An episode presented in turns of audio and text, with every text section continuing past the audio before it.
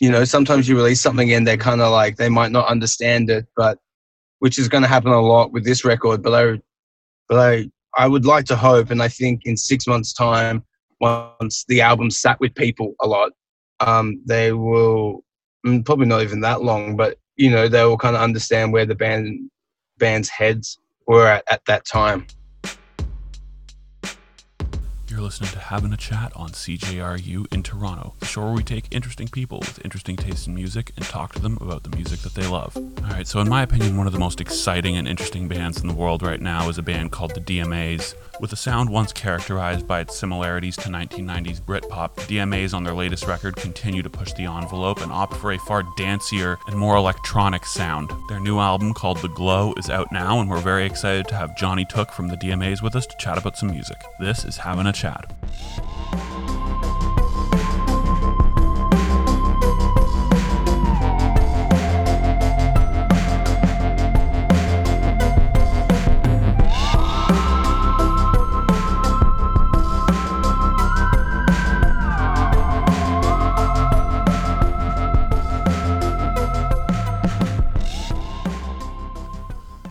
Kick off this week's show uh, by talking to Johnny about a song off his band's latest record uh, called Silver, and uh, you know it, it, was hard to pick which song to play first from this record. It, it's pretty fantastic through and through, um, but Silver sort of jumps out to me, and, and, I'm particularly interested in the sort of the songwriting process behind it. Um, my understanding is that it sort of started out as a uh, as a song for one of your bluegrass bands, and uh, sort of over time, your bandmates sort of added different bits to it. Um, and sort of brought it into uh, into what it is now. But uh, what can you tell us about Silver, and what can you tell us about uh, how Silver came to be and exist in its current form? Well, it was funny with that because it was kind of like, so I'd written it with, with, the intentions of it to be in Little Bastard, which was the name of the band. Right. Um, we never actually like, we, I think we jammed it a couple of times, but we never really performed it live. And uh, it was kind of in that time where DMAs was just starting up, and I played it to Tommy, and he really loved it. Um, it was a lot slower. Um, and it had congas in it in the in the original demo. It was like really slow and had like you know, um, like a break kind of conga thing. Um, and we had it for years, you know, like it was just this idea that I, I had it. And, you know, it's, um, it's funny that I think of you right now. Like that was the chorus, you know? Right. Um, but we kind of knew that the song wasn't really finished. I feel like a lot of musicians have this where they've got an idea or a song, but it's just like, you know, because technically this song was around for our first album. Right. But we didn't really know how to get it over the line or or just it just wasn't its time yet. Right. Which is a big learning thing that I've had to do with not rushing to get songs out for the sake of it and and now that I've kind of got silver as a prime example um you know because even like the other day I was thinking about these songs I have and I started a side project with my brother and I was thinking about releasing one of the songs with him. Right. Um, but then there's but then there's a you know because DMAs you only get say if we're doing it around a two year turnaround, you only get like what to release 11 tracks and then like yeah. even if the song's an amazing song but it doesn't make that cut or isn't appropriate for that record then you're like what i'm gonna wait another fucking two years like it, and yeah. but that's kind of what we did with silver but it paid off. You know, we waited right. six years. You know, it didn't make the first EP or two albums, and then now eventually it's coming out. Um, after writing it in 2014, you know what I mean? But and it's been one of our strongest and best and well received songs to date. Yeah, which is crazy. Um, and then so I guess like when we brought the demo, uh, so this song was produced by Scott Horscroft, right? And it was the first track we did. Um, and we did it up at the Grove um, in uh, Somersby, which is about an hour and a half north of Sydney. This beautiful um, recording studio, um, and one. So Scott was like, "Oh, we need another idea," you know. Um, and basically, you know, we'd already kind of sped it up and worked on the beat and all that kind of stuff. Um, but we're like, we need one more melody to get this song over the line. And um, and so as you do, you'll whip out your bloody iPhones and you're like, okay, what have I got? What have I got? You know, so we're all like digging yeah. through our memos. Um, and Tommy was like, oh, you know, the other night I woke up in the middle of the night and I was singing this melody and it was the, um, how do I redefine all my love for you? And he doesn't play much. He plays a bit of piano, but not really much, right. like guitar or instruments. He's, so it was just a cappella. So we basically worked out the chord, some chords. We worked out two chord progressions. Um, the second chord progression happens only once, and it's the, on the last repetition of the lyric. But yeah, and then we added that, and then it was like, well, I'm so glad we waited six years to finally release this album. I mean, this song because firstly, we didn't have that melody to really make right. it what it really could have been, and I think it's uh, and it's obviously such an important part of the song. Yeah, like that part of the song like really kind of ties it all together for me. It's no doubt like one of my favorite parts of the tune. And you know, the the, the song has like a sort of special resonance for me. I mean, whenever uh, my friends and I get together to jam, it seems like Silver is always the one that we sort of, you know, kick things off with.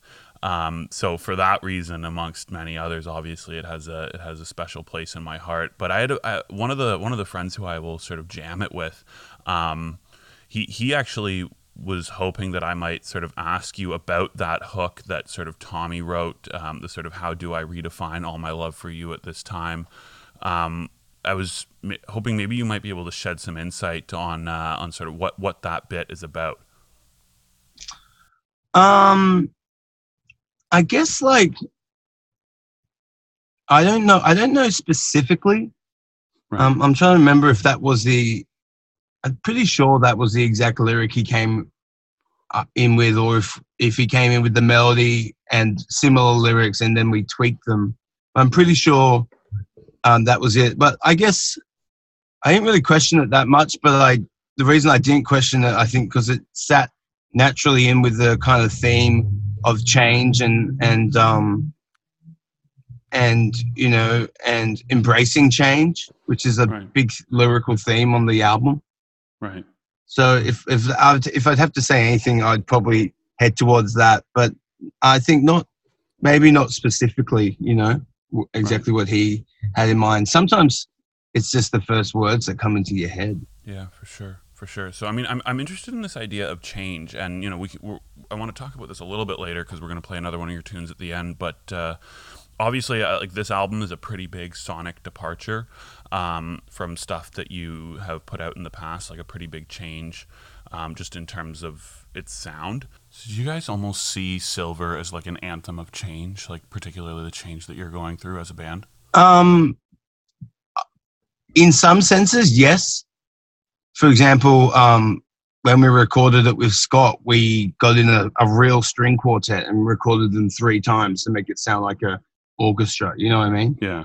Stuff like that. Um, the high fidelity of the record, um, definitely, but probably even more so and more obvious, obviously, in um, "Life Is a Game of Changing." You know, one of the first songs that we wrote where it was truly based around sequences and yeah. and drum machines and all that kind of stuff, and um, and in the song title, you know, um, yeah. and and I, I think yeah, but there's uh, there there's a lot of themes across across the whole album that right. kind of lead towards that as well. Yeah, absolutely. All right, this is Silver by the DMAs on CJRU. Did you feel like heaven? Did you ring like silver in the wasted light? Still, I'm trying to find. Did you sink through the battle? Did you ring like silver Still, I'm trying to find. It beneath your eyes. It's funny that I think of you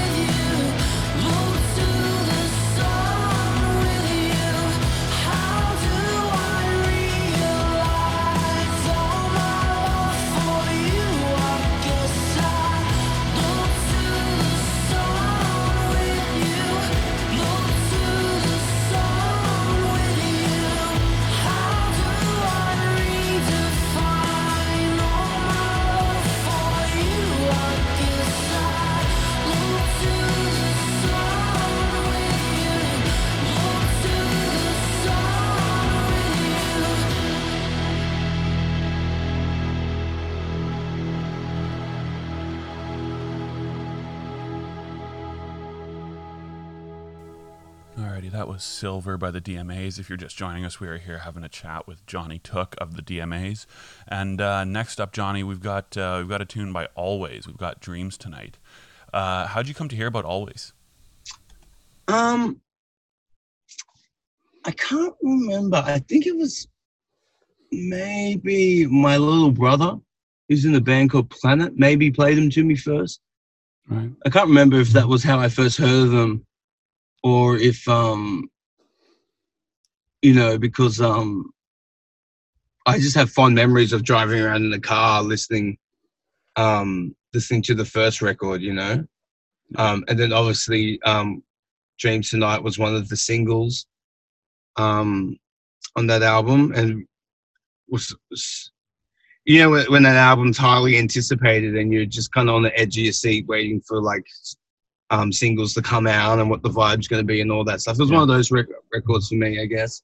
And um, and we'd met those guys before. They played after us at at Coachella, um, which was a real pleasure for us. Not only to a be able to play Coachella, but then to just stick around um, at our stage straight afterwards and watch those guys two weekends in a row. So that was pretty Yeah. cool. Yeah. Yeah. And um but yeah, just like you know, we they're just a great band and we love that sound, you know. Yeah, we love that for kind of sure. nineties dream dreamy kind of thing. So what's it been like for you guys to, you know, come to North America from so far away? I mean, obviously you guys are from Sydney and play these like very iconic festivals. Like do you, you know, is there an extra sort of weight to it because it's these sort of big festivals that are so revered or do you guys just sort of, you know, approach it like any other gig? Well, that when we first came over to America, and I'd never been to America before, and we pretty much we did like 26 days, I think, in a month, 26 shows in a month or something like Wow. that. Wow. And um, it was really early on in the band's career as well, you know. So we had no money, Yeah.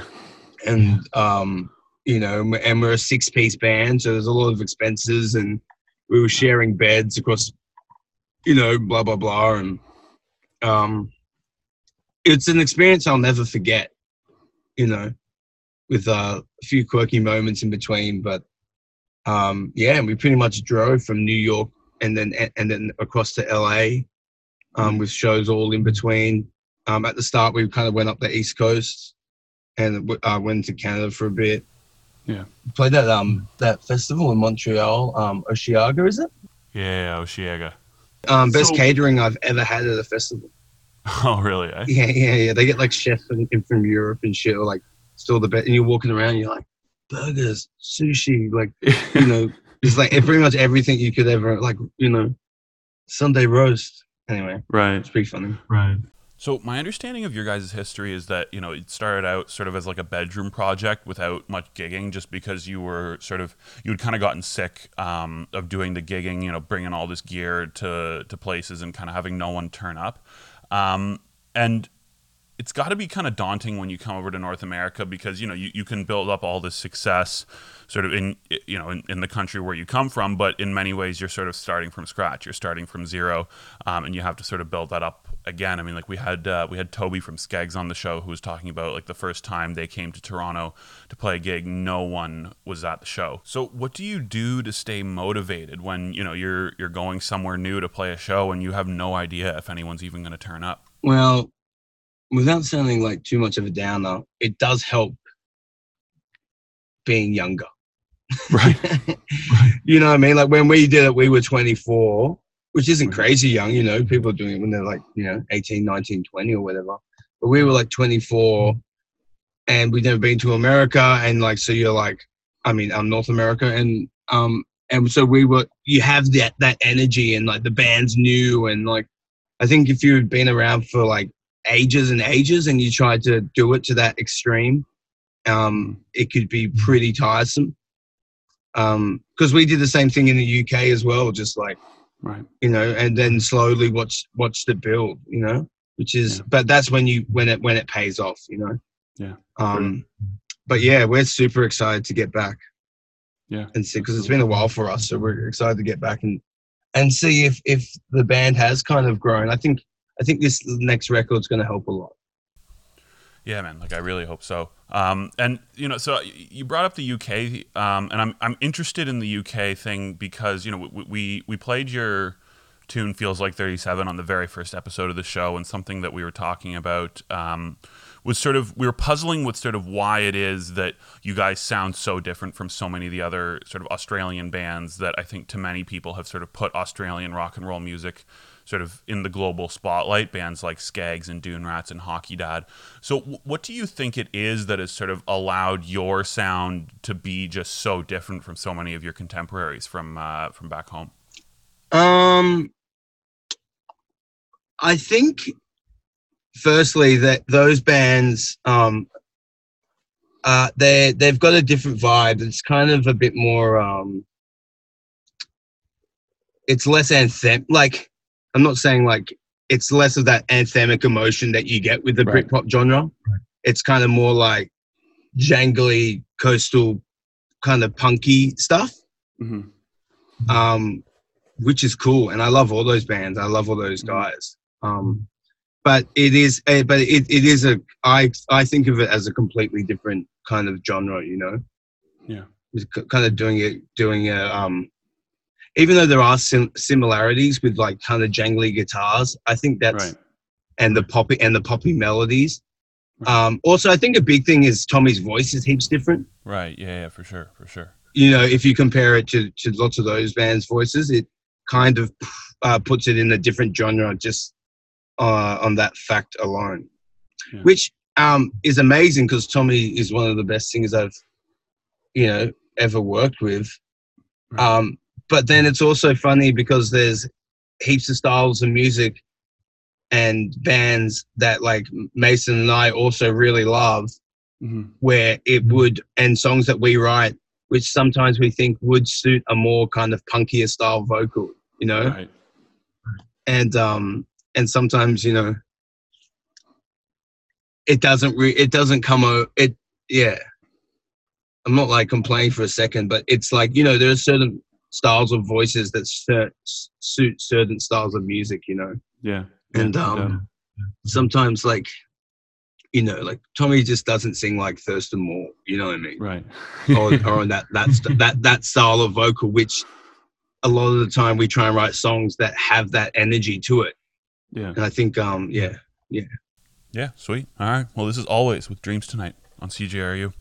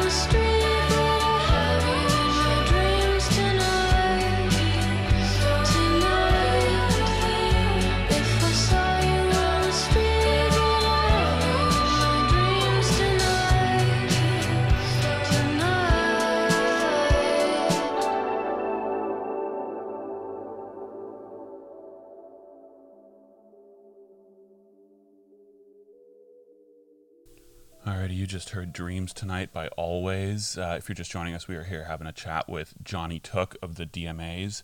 Uh, next up, Johnny, we've got Listen to Their No by The Underworld. What do you like about this tune?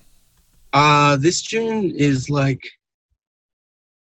I don't know, it's uh it's kind of like in one sense, obviously I can't like narrow it down this much, but the type of anthemic um dance music that I want to make, Right. you know? Right. It's uh the sequence um in the the melody, the emotion, uh when they choose when they decide to change chords, you know, just like every aspect of it um, in that I just really love the sound of the vocals, the sound of that like Rick Smith uses on all those um, on all the synths and everything. It's uh, yeah, these guys are a, a huge inspiration of mine at the moment. Yeah. Um, probably like them and Chemical Brothers, kind of. Re- it's and and it, and probably them because they are well, I think um, Underworld are Welsh, but yeah. um, you know that that kind of um, British. Yeah, like the um, like the kind of dancier stuff. Yeah, and it's a natural trajectory for us. Right, for sure. So I mean, like you guys are are often you know compared to Britpop and um, you know a, a sort of bit of Britpop that I really like is the sort of dancier Madchester stuff. You know what came out of sort of factory records and turned into bands like New Order. Um, you know, other bands like the Happy Mondays as well. So, like, what what are some other bands other than Underworld and the Chemical Brothers that uh, that you sort of look to for inspiration on that front? The sort of the dancier bands um, that you know sound like they've sort of inspired the new direction. Well, I guess the presets were were up there, you know. Yeah. Um, and we were an Australian dance um, act. Um, and Kim produced our last record, you know, so we kind of learned a lot of him. Um, we like Empire of the Sun as well and PNAU, Yeah. you know, these Australian um, dance acts. Um, but to be honest, I, oh, and Soulwax as well. Mhm. Um, Justice, I love those. I've been listening to heaps of Justice and Daft Punk as well, but I love those Yeah. Justice bass lines because they're so fucking gnarly and like and dirty, you know. Um, but at the same time, you know, I've only kind of been working on dance music production for the last couple of few years, you know, which isn't really a long time when you think about some of these guys who've been doing it for 20 years. And um, I guess that's why Stuart Price was amazing for us is Right. working on this record because he's done, you know, Madonna and um, Pet Shop Boys and New Order and stuff like that. So he was kind of able to help us make the change a little bit more legitimate Right. than than we obviously well he definitely did than we could of ourselves with all his knowledge and history but the vision we had for the songs Right. but um but because yeah like i said it's still really really new for us and we're just learning and learning and learning and it's and it's such an expansive genre yeah. like, literally with Yeah. dance production there are no fucking rules i feel Yeah. you know like you can just there's so many options um especially when it comes to um sound design you know what i mean so it's like yeah. yeah so uh, we don't pretend at all to be pros at it or like like we excuse me um like we know tremendous um, amounts of um information about like dance music and all the different um you know genres with subgenres in electronic music and stuff but we're just learning and listening and trying to make people feel good you know Yeah, and so- that's what this that's what that underworld song does for me Right. So, I mean, like, I, I'm interested in the role that Stuart Price played. Um, did you guys sort of, you know, consciously go out to make dancier songs, or did you sort of go to him with more of like an open mind and sort of he helped you guys craft the songs in that direction? Oh no, we we went we went to him with a few with with the thought of going, okay, this guy's a wizard electronic producer, and we've got, um, you know, uh, we've got, and and we were starting to find, um, like have interests in like adding more sequences and synths and Right. drum machines to our music, Yeah. um, because we didn't want we want every record of ours to be different Yeah. And um, Yeah. you know, uh, it's funny. You see some people online saying they wish, like you know, not not like a small percentage of people, but they say like, oh, you know, that Hills End sound or something like that. And it's like if you, if you're a creative person, like it's pretty hard to just like you like well, I know I can't speak for everyone, of, of course. I can only speak for myself. But like I don't want to make the same fucking record again and again and again. of like course. what's the point? You know what I mean? Like I, I just I wouldn't get anything out of it creatively. Um and it's like, yeah, okay, you can do lo-fi jangly guitars, but like I kind of like I we didn't want to do that and we wanted to keep moving and we were finding uh that we had an interest in other sounds and and um I really I'm really proud of the glow because it feels like it's got a nice blend between what we like about our noisy guitars and then trying to grow into something more. Right. And it almost seems like it's kind of like a double edged sword in the sense that, you know, you, if you keep putting out an album that sounds like the last one, people are to complain and give you shit because it sounds like the last one. And if you, you know, make an album that sounds different, people are to give you shit because it doesn't sound like the last one. So, in a position where you're, if you're kind of damned if you do, damned if you don't, you might as well just take the route that's the most creatively fulfilling. Yeah, you're totally right. It's a thing. And, and also, like, and the, the truth is, even on our last record, we people were saying, even when In the Air came out, and people were like, oh, you know, it's sounds a bit different, or like blah, blah, blah. And it's like, and then s- fucking six months later, it's the most popular song at the gig. You know what I mean? Yeah. and it's like and that's and that's what it's like being a creative person growing up in the public eye and your fans growing with you Yeah. you know sometimes you release something and they're kind of like they might not understand it but which is going to happen a lot with this record but i but i would like to hope and i think in six months time once the album sat with people a lot um they will mm, probably not even that long but you know they will kind of understand where the band band's heads were at, at that time Yeah, for sure. I mean, like when when Life is a Game of Changing first came out, you know, and, and we'll talk about this a bit more at the end, but like I, I, it really did have to sit with me for a little bit because you know when I first heard it, it just it just didn't sound like anything you guys had put out before. But now I'm like I, I love it. Like I, I'm I cannot get enough of that tune. and then when and yeah you start you go oh you didn't you're like, yeah because there is a bit of a shock factor Yeah. but then once Yeah. once you kind of move past that and you yeah well that makes me really happy to hear you say that Yeah, man, of course. they're, they're the kind of comments uh, an artist likes to hear uh, eight days out from their record being released i think it's quite a nerve-wracking time yeah, I can imagine. Uh, anyway, this is uh, the Underworld with "Listen to Their No" on CJRU.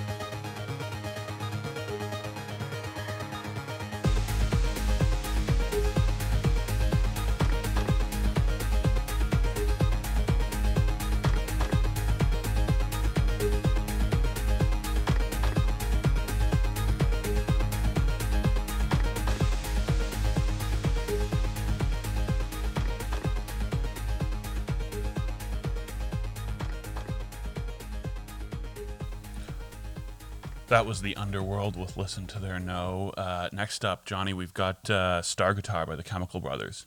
What do you like about the Chemical Brothers? Oh, I just love the way that I love the way they sample everything. If even like when um we were uh there's Tim Burgess from the Charlatans does the Tim's listening party. Have you ever tuned into one of them on Twitter? No, I haven't, but uh, I really like the Charlatans, so I might. Yeah, you'll love it. So yeah, he goes through basically uh, we've done a couple. We've done it for Hills End and for for now. And actually we're gonna do it in the opening week of The Glow coming out. Right. and basically uh, the idea is it's just on twitter and then we kind of write like a little track by track tweet thing with uh, his hashtag tim's twitter listening party Right. Right. Right. and um, and everyone can join into the conversation the chat and and, and everyone presses play at like the exact same time and so Right. everyone's listening to the record at the same time. Yeah, that's the idea. Um, anyway one of the ones he did recently um, was exit planet dust which was the first chemical brothers record. And um, just seeing i think tom um, Rowlands was tweet was tweeting from the chemical brothers and eddie simons was doing from his personal one. And it was just amazing like seeing all these insights onto how they instruments they use where they recorded it little quirky moments in the song that you know that you just wouldn't get from anywhere else. And i just remember one of the things they were talking about um, where they used this synth called the EMS Synthi um, which is like a big part of their sound and whatnot. And but also talking about um, how every sound that you hear it was it wasn't like they had a synth and like played a synth through the song you know uh, it they they did a synth take or did noise and then would sample their take so Yeah. every single part of it was sampled Yeah. and just like little things like that and when you start getting little insights to how uh, uh, to someone's creative process and then you listen to a song like star guitar it starts making a lot more sense Right. and it was a and listening to that song um, i remember uh, listening to it a while back and it's like with dance production is when i first heard a lot of dance music production i really there was just there's still an incredible magic to it because Yeah. from my bluegrass kind of guitar jangly guitar kind of rock background i would listen to these records and i'd be like what the fuck is happening like Yeah. how is this created? Do you know what I mean? Like just going, this is just insane.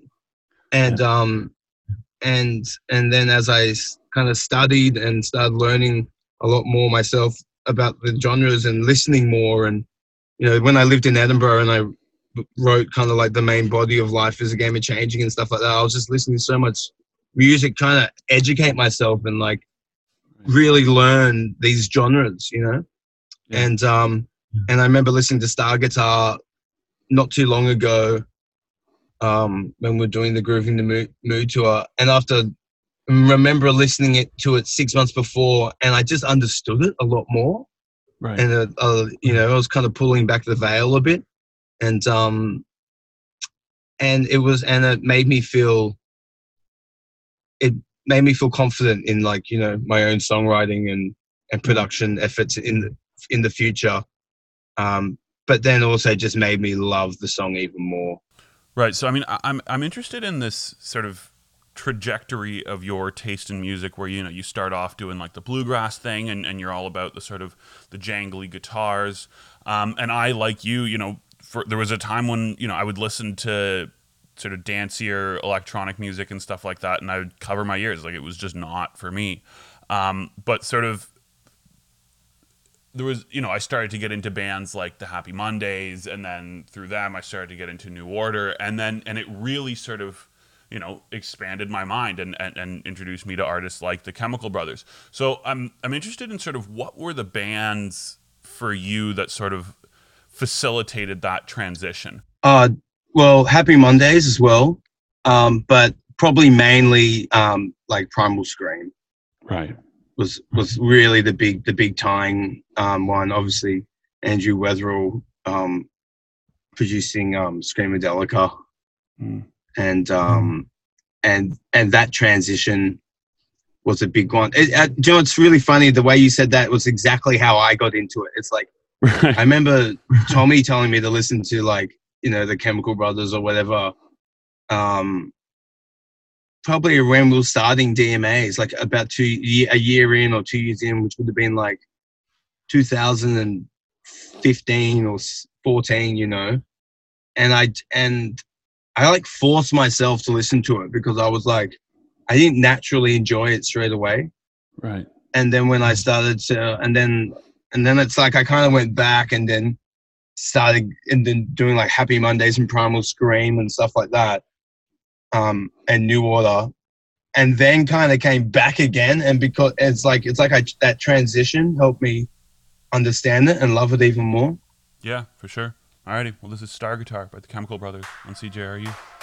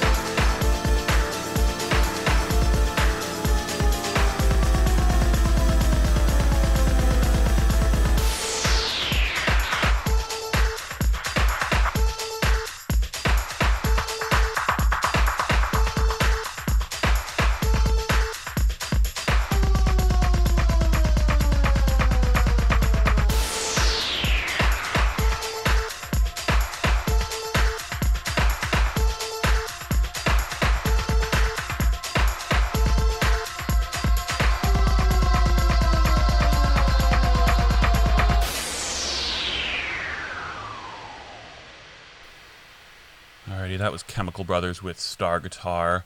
Uh, and next up, Johnny, we've got uh, we've got a tune by Hayley Mary. Uh, what do you like about Hayley Mary's music? Uh, well, she's one of the my favorite Australian songwriters. Yeah. Um, she's also an incredible person. Um, she used to be she was the singer in the band, or she is the singer in the band called the Jezebels. Right. Um, and I met Hayley a few years ago. Um, you know, and she kind of had this desire to start a solo record, so we started writing songs together and and whatnot, and um, and I helped her with a lot of lot of those. I helped I helped her kind of with my recording experience piece these songs together and whatnot, and Right. um, and really kind of like start this solo career, um, because she's just such an amazing songwriter and incredible singer and person and talent, but like sometimes people just need a push to kind of get things going a bit Yeah, yeah, for sure. and um and yeah and we and she's also my my partner right. um Right. and i'm just so and so we just worked on her new record but this was off her ep um with scott horscroft again who did silver and um yeah i'm just really proud of her and she's like and i think she's an amazing lyricist as well and um and and just an incredible person and talent all around and um Yeah.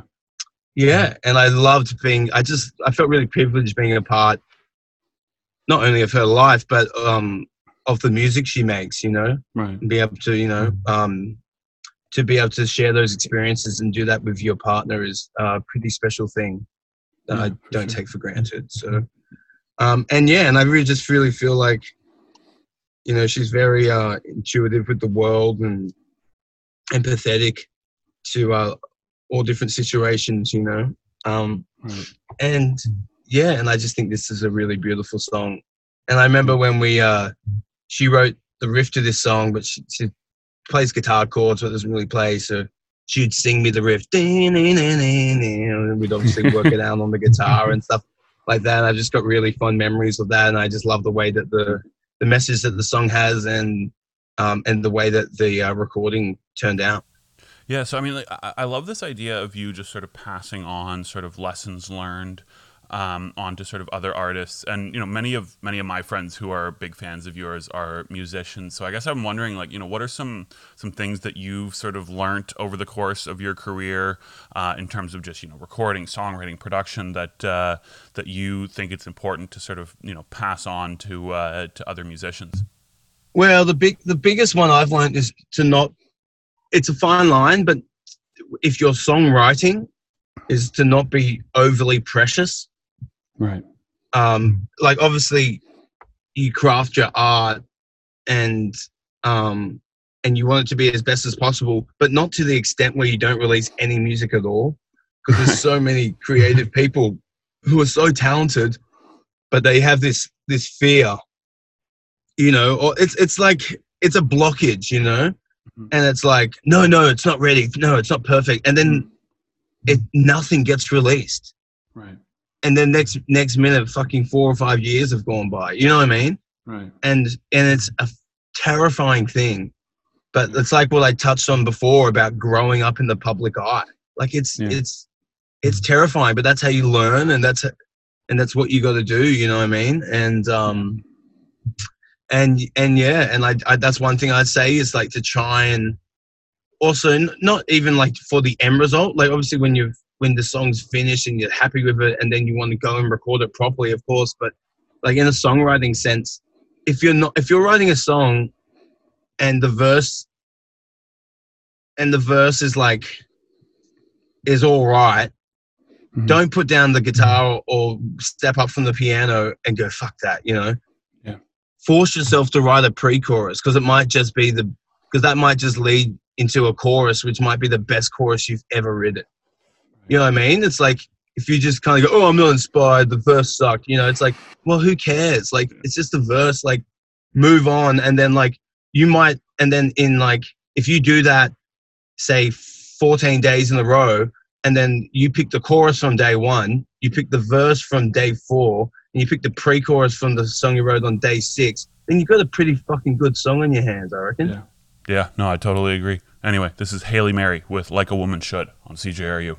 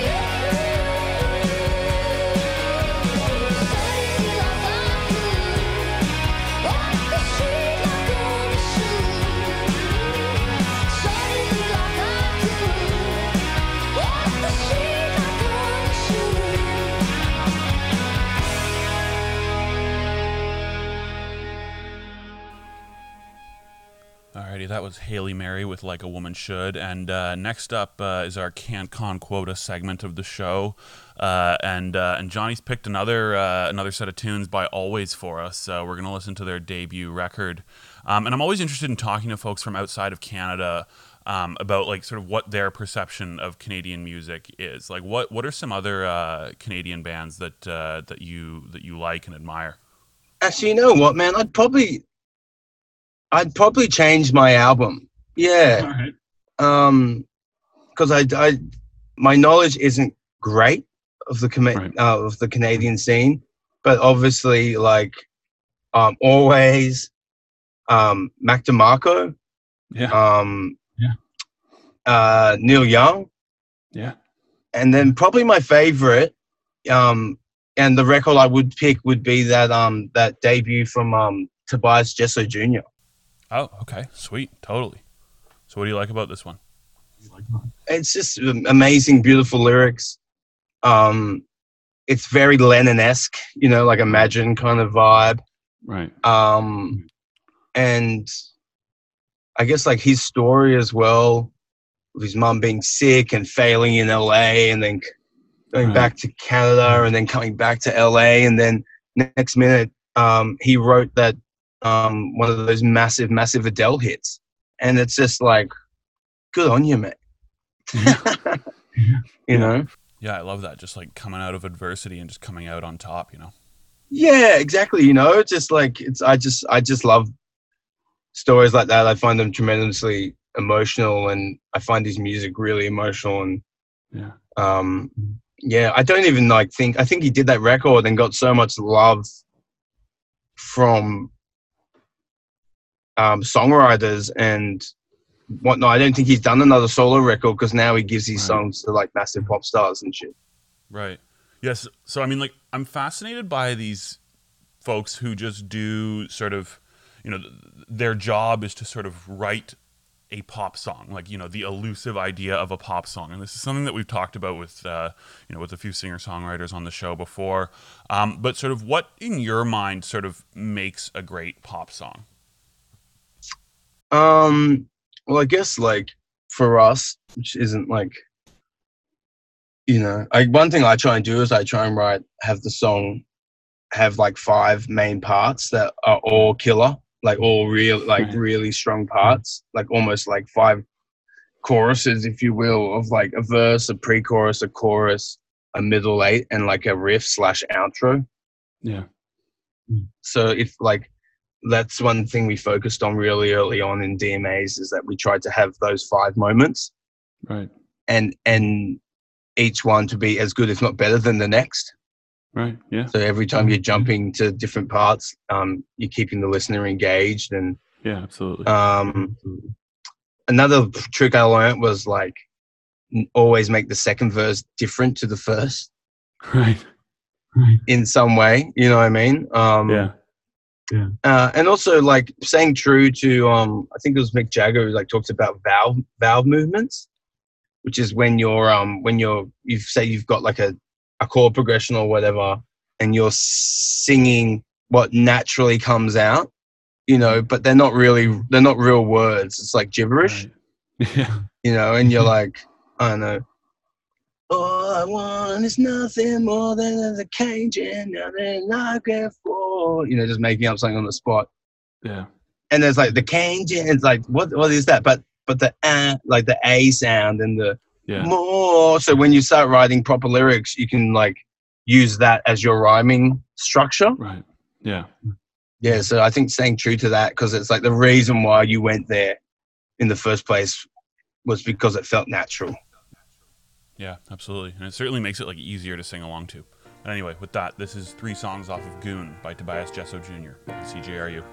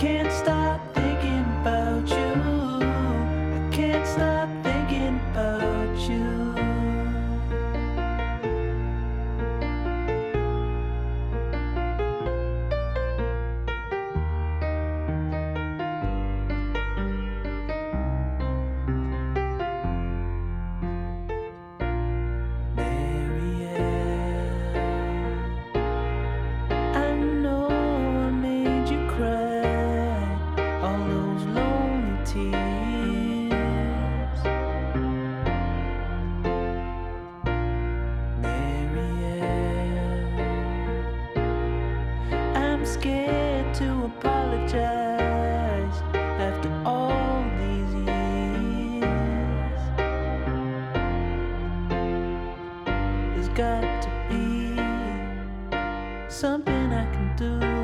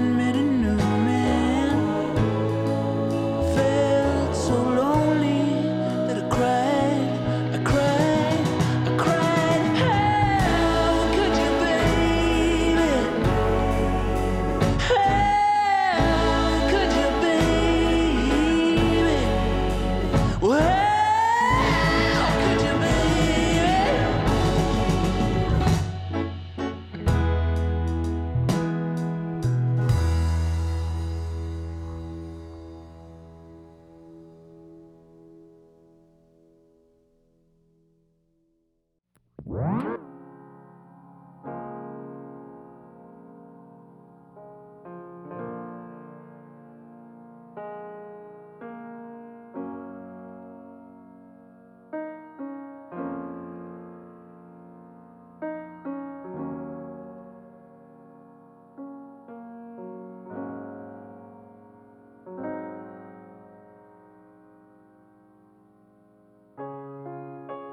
Why can't you just love me? Should I move on? Or should I wait? And how'd you get so high above?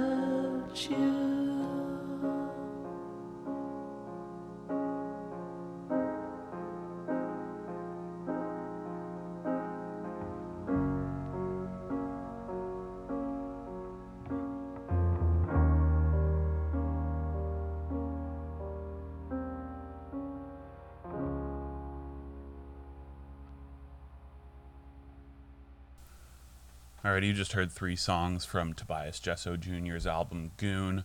Uh, we are here just wrapping up this hour of having a chat with Johnny Took of the DMAs.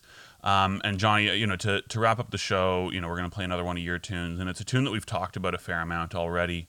Um, and you know, like I said, I, I did have a kind of a hard time picking um, from you know the tunes on this new album. Uh, there are there are so many in such a wide range of uh, of different sounds and styles. Um, but this one was sort of the song that introduced me to, I guess, what you might call like the new DMAs. Um, so I guess just kind of a simple question, you know, what was the what was the songwriting process behind this song like? Um, it was a lengthy one. Once again, the the initial. So Ma- Mason and I have lived together a few times, um, but this was after we lost. After we moved on from um, the Newtown place where we kind of recorded lots of Hills End and whatnot. Um, and Mason and I moved in above this pub, uh, the Botany Bay Hotel. Mhm. And Botany is like, it's in Sydney, but it's kind of, it's not like inner Sydney, you know, uh, it's just a little bit further around and we didn't have cars or anything. So we weren't really leaving the house much, um, you know, because I guess it would cost you like, I don't know, 40 bucks each way or 35 bucks in an Uber each way. So then Right. before you've even gone out, you've already spent, you know, 60, 70 bucks or something like that. Um, and so we were just like living above this pub, probably drinking too much, Right. but getting a lot of fucking work done, like, and get, Yeah. writing a lot of music. Um, and, you know, we were talking about this is like, this is, this is maybe four years ago or something, three years ago, and talking about different ways of side chaining and getting side chaining effects. And basically, he, uh, we were, we, and then we just came up with a chord progression, right? Right. And and then Mason sung this melody, which was, uh, um, if you're gonna be there, if you're gonna see love, and from the start, I know. Um, and we we called it "I Don't Want to Get Lost," right? And we we used it as a walk-on song. It was this like dancey demo, and people were like, "What the f-? like?" We'd use it in the UK a lot. So like before we go on stage, we play this. The slides go down. We play this demo. You know, we kind of like doing so, like playing unreleased demos as our walk-on songs. Right. Um, and uh, and yeah, and then we walked on, and, and then sorry, and that was sticking around for ages. And then like maybe a year later or two years later, I moved to Edinburgh, Yeah. and um, and I was starting to learn more about you know, like I told you, kind of studying and like get understanding electronic music a bit better. Mhm. And then uh, I just had like B minor to A, very simple. And and basically I started and it was starting to feel good, but I got into this problem where I'd kind of like start writing electronic music ideas and then just focusing on the production, production, production. And I then I, so I wouldn't have the song finished, Right. you know, or like the song was coming because I was just having so much fun with the production side of things Right. that and so I had to stop myself I was like, oh, I'm onto something here. Like this is this is good, you know what I mean?